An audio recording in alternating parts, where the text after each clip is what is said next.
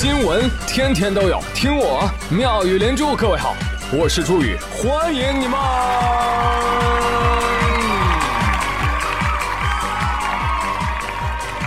谢谢谢谢谢谢各位的收听啦！今天是我的生日，别问啊，问就是十八。我九零年的，今年二零一九年，差二十九，二九一十八吗？十八岁有毛病吗？没毛病，我的数学心结怎么样？好，好吧。后生可畏。好了，我都说是我生日了，你们不能放过我，对不对？你们不表示表示吗？来，你们谁给我表演个才艺，让我乐呵乐呵？朱寿星你好，我的才艺是乱花钱，但是我很少有展示的机会。哎，你们的机会就要来了啊！双十一即将到来，你们不知道吗？你展示才艺的年度大舞台来了，朋友们。Let's go。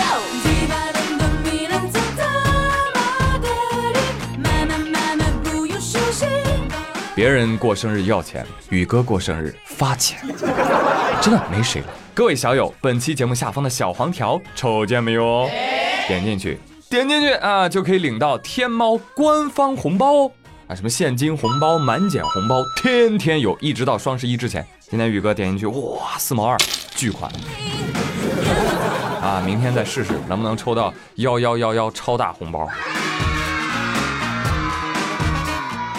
但根据线人提供的消息啊，这个红包早抢早得，朋友们，如果你运气好，你还能抢到红包膨胀一至三倍的机会。天乐乐，这么大面积的发红包，天猫尿尿尿，为了给我庆生，你也太拼了吧！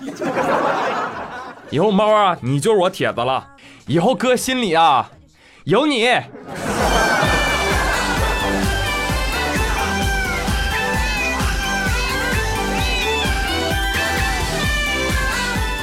话说这个庆生啊，很多人都喜欢有一些仪式感，如吃饭呐、K 歌呀，对不对啊？但是这些呢，so normal。来，朋友们，有没有人愿意组团去法院旁听杀人案的？史上最硬核的约会方式来了啊！这个方式怎么来的呢？它源于一位博主的提问。这个博主在微博上问大家说：“哎，大家一般约会啊，会去干嘛呢？”有一位网友就回复说：“我经常跟我男朋友去法院旁听庭审啊，这都可以。当然了，这法院的官网都是有公告的，呃，你去中院听啊，不要去基层法院。中院的刑事案件有可能判无期或者死刑的。查到以后呢，当天你带着身份证按时旁听就好了。旁听的时候可以和男朋友靠在一起听故事，等开完庭了呢，一起骂嫌疑人，一起感叹人生哦，生活真的很爽。啊，原来就是这种感觉，不是。”现在吃个瓜门槛都这么高了吗？啊，你你搁家你听听宇哥说说社会新闻还不行？啊你还得现场听细节。啊、你们这么皮，法院知道吗？还真知道，不但知道，还欢迎光临。约会去法院，时尚新趋势，是时候表演真正的技术了。前两天，中国法院报啊整理了官方版本的最强法院约会攻略，欢迎转发哟。步骤一。拿出身份证确认自己已满十八周岁。步骤二，打开微信确认自己有对象，并愿意跟自己约会。好，好，好，好，不用刷了。有朋友说卡在步骤二了。哎，你看狭隘了吧？你可以先去，对不对？你去了之后，你现场找嘛。啊，除了嫌疑人都可以。好，继续说啊，步骤三。打开某搜索引擎，搜索离自己最近的人民法院官网。步骤四，在该官网上找到开庭公告。步骤五，选择风和日丽、瓜果飘香、适合约会的一天。步骤六，选择一起看上去内容丰富、悬念迭起的案件，并且记下开庭的时间。步骤七，开庭当天提前十五分钟带上身份证前往法院申请旁听。但是请注意，不然那奶茶、爆米花、瓜子啊，火腿肠也不香。法庭严肃，你们可以靠在一起听案子嘛，学习法律知识，但是不可以做别的哟。啊，当然，最后如果你实在没有约会对象的话，你只需要拥有一台电脑，打开中国庭审公开网，海量案件尽情点播，足不出户感受公平正义。好了，流程说完了，感觉挺好哈、朋友们啊，这叫表面约会，变相学法，一学学俩。自学成才。下次谈恋爱是吧？两人一见面，带身份证了吗？带了。好的，法院见。啊！哎呀，真是，有的时候你你谈恋爱或者你结婚之后啊，老吵架啊，这个时候你你就想干嘛呢？你就想去法院听几个离婚案，对吧？缓缓劲儿。但我觉得，如果嫌疑人看新闻的话啊，看到这则新闻，他一上庭可能就会认罪，哦因为他绝对不会让那些旁听的情侣尝到一点点的甜头。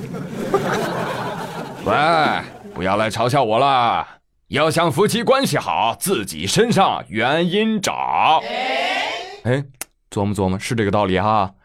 哎呀，处在亲密关系当中的你，突然发现，哎呀，对方不爱我了啊，是不是太不注意自身的形象建设了呢？嗯，像接下来这只大鸟一样。话说最近大连有一只在景区落脚的秃鹫啊，天天混吃等死，不劳而获，被游客都喂成球了。朋友们，你见过球能飞起来的吗？并没有。俨然就是一只走地鸡。经过专家鉴定，说这只秃鹫啊，别看它年纪轻轻，就是个幼年小秃鹫，但是一般来说，它们的体重呢，正常应该是十四斤，这只秃鹫厉害了，二十四斤，几乎重了一倍。目前呢，动物保护中心已经把它抓走了，并且呢，呃，将要为它安排一系列的减肥教程啊，举个铁啦，划个船啦，动感单车啊，是吧？通通都没有。那怎么办呢？啊，秃鹫，请个私教吧，瘦得快。对了，这个形象上你得注意啊，那植发疗程做不做？我们公司现在搞活动，第二个头半价，你可以叫家人一起来啊。我不办卡，我还能吃。哈不让叫你胖胖，难道叫你壮壮？裤子提不过裆，体重不会上墙。你总说要减肥，又管不住口水。既然民以食为天，你做加工毛线，吃完你就心虚，心虚你就运动，找个绳子跳跳，弄个圈圈绕绕，两下你说 OK，找个凳子抖腿，幻想总是很美，腰围不是很累。我觉得我很快乐。得了吧，你不是真正的快乐，你好好一只秃鹫，你看你现在把自己吃成什么了？吃成沙雕了都。本来就秃，还胖，长得还丑，啊！我瞅你我都犯愁啊我。朋友们，我没说秃鹫啊，说你呢。人家秃鹫什么身份？国家二级保护动物，人女朋友还包分配，你呢？百十来斤重啊，你都混不到国家保护动物里呀、啊！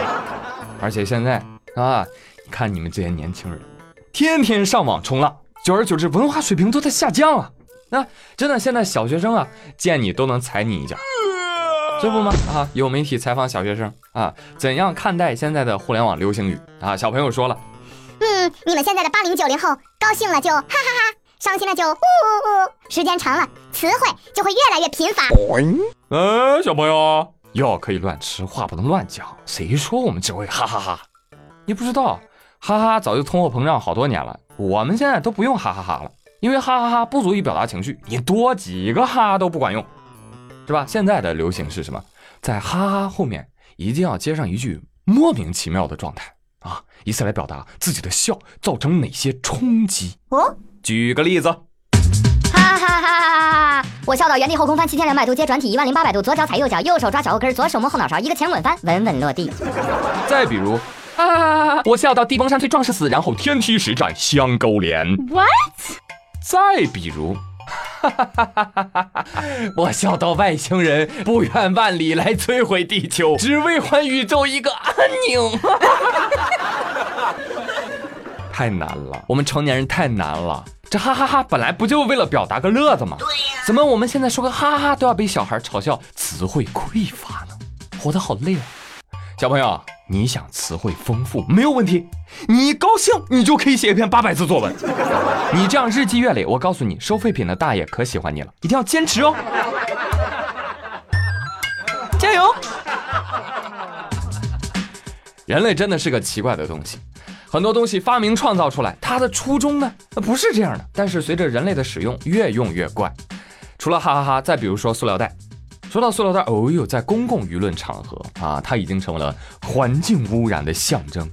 然后人类从爱它到唾弃它，再到背地里还是大量使用它，甚至还把罪责推到了发明者的身上啊！塑料袋不是被评为什么二十世纪最失败的发明吗？哎，人啊就喜欢欺负去世的人，不能说话。而最近有国外的纪录片拍摄到。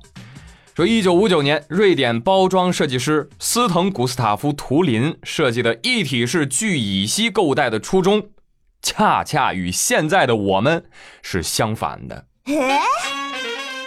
当时候的人们啊，大量使用纸袋，你知道造纸吗？你要砍伐很多的树木啊，所以图林呢，也是为了拯救地球，通过消耗更少的资源的塑料袋来取代耗费大量资源的纸袋。朋友们，你不要认为纸袋就意味着绝对的环保哈，它只是在降解上面方便一点，但是在生产领域，它所耗费的水啊、资源啊，其实是比塑料袋多得多得多的哦。所以发明者图林发明出来这个塑料袋之后，他就呼吁大家，塑料袋一定要重复使用啊，而不是用了就扔。有朋友说初衷，哈哈哈哈我网购的初衷还是为了省钱呢。哎，谁说网购不能省钱的？朋友们，你们现在戳节目下方小黄条，真能省钱？骗你干什么？你是不是还没有去看？对呀。啊，有钱人就是任性啊！啊，继续说回来啊，说世界上其实有很多的发明，早就背弃了初衷，给人类带来了极大的危害。哎呀，你比如说鸡毛掸子，当初它就是用来掸灰的。现在呢？那搓衣板它发明出来就是用来洗衣服的。现在呢？那榴莲它只是用来吃的。现在呢？我扎你啊！就连蜡烛，对吧？只有在单身狗的家里，这些生活用品才能找到初心。啊，再说回来，说到这个塑料袋儿，塑料袋儿它有什么错？那塑料也是地球的产物啊。对不对？地球它喜欢塑料宝宝啊，它造出人类可能就是为了发明出塑料来，你懂吗？哎，所以人类喊着：“哎呀，生态环境在恶化呀！”啊，要完蛋的只有人类，对吧？地球已经活五十亿岁了，也没完蛋啊，对吧？所以朋友们，为了我们人类自己的小命，我倡议：有塑料袋的朋友，请自带塑料袋去超市购物；有纸袋的朋友，用坏了咱再扔；有布袋的朋友，哪怕坏了。补补还能再用用，那哎，这位朋友，你把手里那个化肥农药袋子放一放啊，那那那个就不要重复利用了啊。从今天起，用科学理性的头脑武装自己吧，朋友们，不要再被伪科学所欺骗了。想想，科学是科学，伪科学不是科学，反伪科学也是一种科学，对吧？哎，不要小看反伪科学。我随便问几个问题啊，您看看你能不能答出来啊？说有一家医院患者的死亡率高，是不是这家医院就不好？呃。再比如，西南某地区发生地震，不少房屋倒塌，是不是所有的房屋都该达到一定的抗震等级呢？再再比如，天赋基因检测听过吧？究竟靠谱不靠谱啊？来来来，你们谁能回答？嗯，啊，想知道答案吗？啊，不要问我，我也不知道啊。想知道答案，你得先上复旦。但是吊诡的是，你要是能考上复旦呢，这些就不是问题了。今年新学期啊，复旦大学开设了一门新的通识课程，名字叫做什么呢？似是而非。讲什么的呢？向学生们阐述什么是伪科学。根据报道说，开设这门似是而非课。灵感呢是来自几个老师啊，几个老师偶然在朋友圈看到了一篇文章啊，文章标题叫《美国大学开了一门课，名字叫抵制狗屁》，抵制什么狗屁啊？点开一看，哦，原来是抵制这些呀！他们才发现这门课跟大家之前的想法不谋而合，当即几位老师就觉得我们要开设一门复旦版的抵制狗屁课程，当当当当，这门课就诞生了哦。来对比一下啊，对比一下，这门课在美国叫抵制狗屁，在中国叫似是而非。体会到中华文化的博大精深了吗？体会到什么叫文化自信了吗？我觉得这课呀，挺好，啊，应该给我爸妈也整一个。不对啊，应该给你们爸妈也都整一个，对吧？哈，应该全社会推广啊，强制观看，哎，强制提高全民智商。哎，受此启发，我也想开门课，开门课叫叫叫花里胡哨。哎，来报名参加我这花里胡哨课的朋友，你们就不用学这些了。哎，我们的通识教育是什么？量子力学，知道吧？量子力学波动课啊，一通百通，祝你走上人生巅峰。喂，是幺幺零吗？好嘞，朋友们，今天妙连珠到这里就到这里吧。哎，今天的互动话题，欢迎大家来跟我聊聊你见过的那些鬼扯的伪科学啊，这这种东西信手拈来啊。你比如说，大蒜抗癌，铁锅补铁，喝骨头汤补钙，酵素减肥，木瓜丰胸，嗑瓜子伤牙啊！不不，这个这个是真科学。好嘞，赶紧给我留言吧！我是朱宇，感谢大家的收听，我们下期再会喽，拜拜。只要你乖，给你买条街，爱不爱你不用你去猜。购物车你要我给你拍，衣服热乎儿往我包里揣。只要你乖，给你买条街，爱不爱你不用你去猜。购物车你要我给你拍，衣服热乎儿往我包里揣。时间匆匆，已经被你占据，耳朵嗡嗡，从没想过放弃。这片天空为你打下半壁，唐老师兄永远不会忘记那些好的东西都是你的，都是你的。为了你，宁愿没得奖金，没得奖金，实在找不出你的身影，你的身影。我要向你都打个飞的，打个飞。车不停在开，我发着呆，还没到，好奇怪嘞。司机在嗨，速度还快，红绿灯都怕开。别问我爱不爱你，信不信？唐老师最爱的人就是你。哎呀，我都能够说，东西都是能够抠。以前妈妈喊我出事情都不要摸，对起袜子能够抖，内裤紧的都不抽，抱起坦克，吹起空调，一起唱首歌。只要你乖，给你买条街。爱不爱你不用你去猜，购物车你要我给你拍，衣服热乎往我包里揣。只要你乖，给你买条街。爱不爱你不用你去猜，购物车你要我给你拍，衣服热乎往我包里揣。藏在心里的话要怎么说出口？和你一起，时间每天不足够。想起心里的你，突然欣喜的我。Everything anything for you and you know。我想你可以想一天，不在乎任何情绪，全都跑一遍。或许也只有与你缠绵才会好一点。醒来的第一眼会为你醒得早一点。你会在任何的地方出现，是那么的突然，视线更美妙，会显得那么不甘。用这舒服的声线到达舒服的极点，在我们之间从来都显得没有负担。给你我的心，你到底要不要？我把这首歌唱给你听，你笑不笑？陪你终老，给你拥抱，听你的心跳，只想永远守护着你，其他都不需要。只要你乖，给你买条街。爱不爱你不用你去猜，购物车你要我给你拍，衣服热乎儿往我包里揣。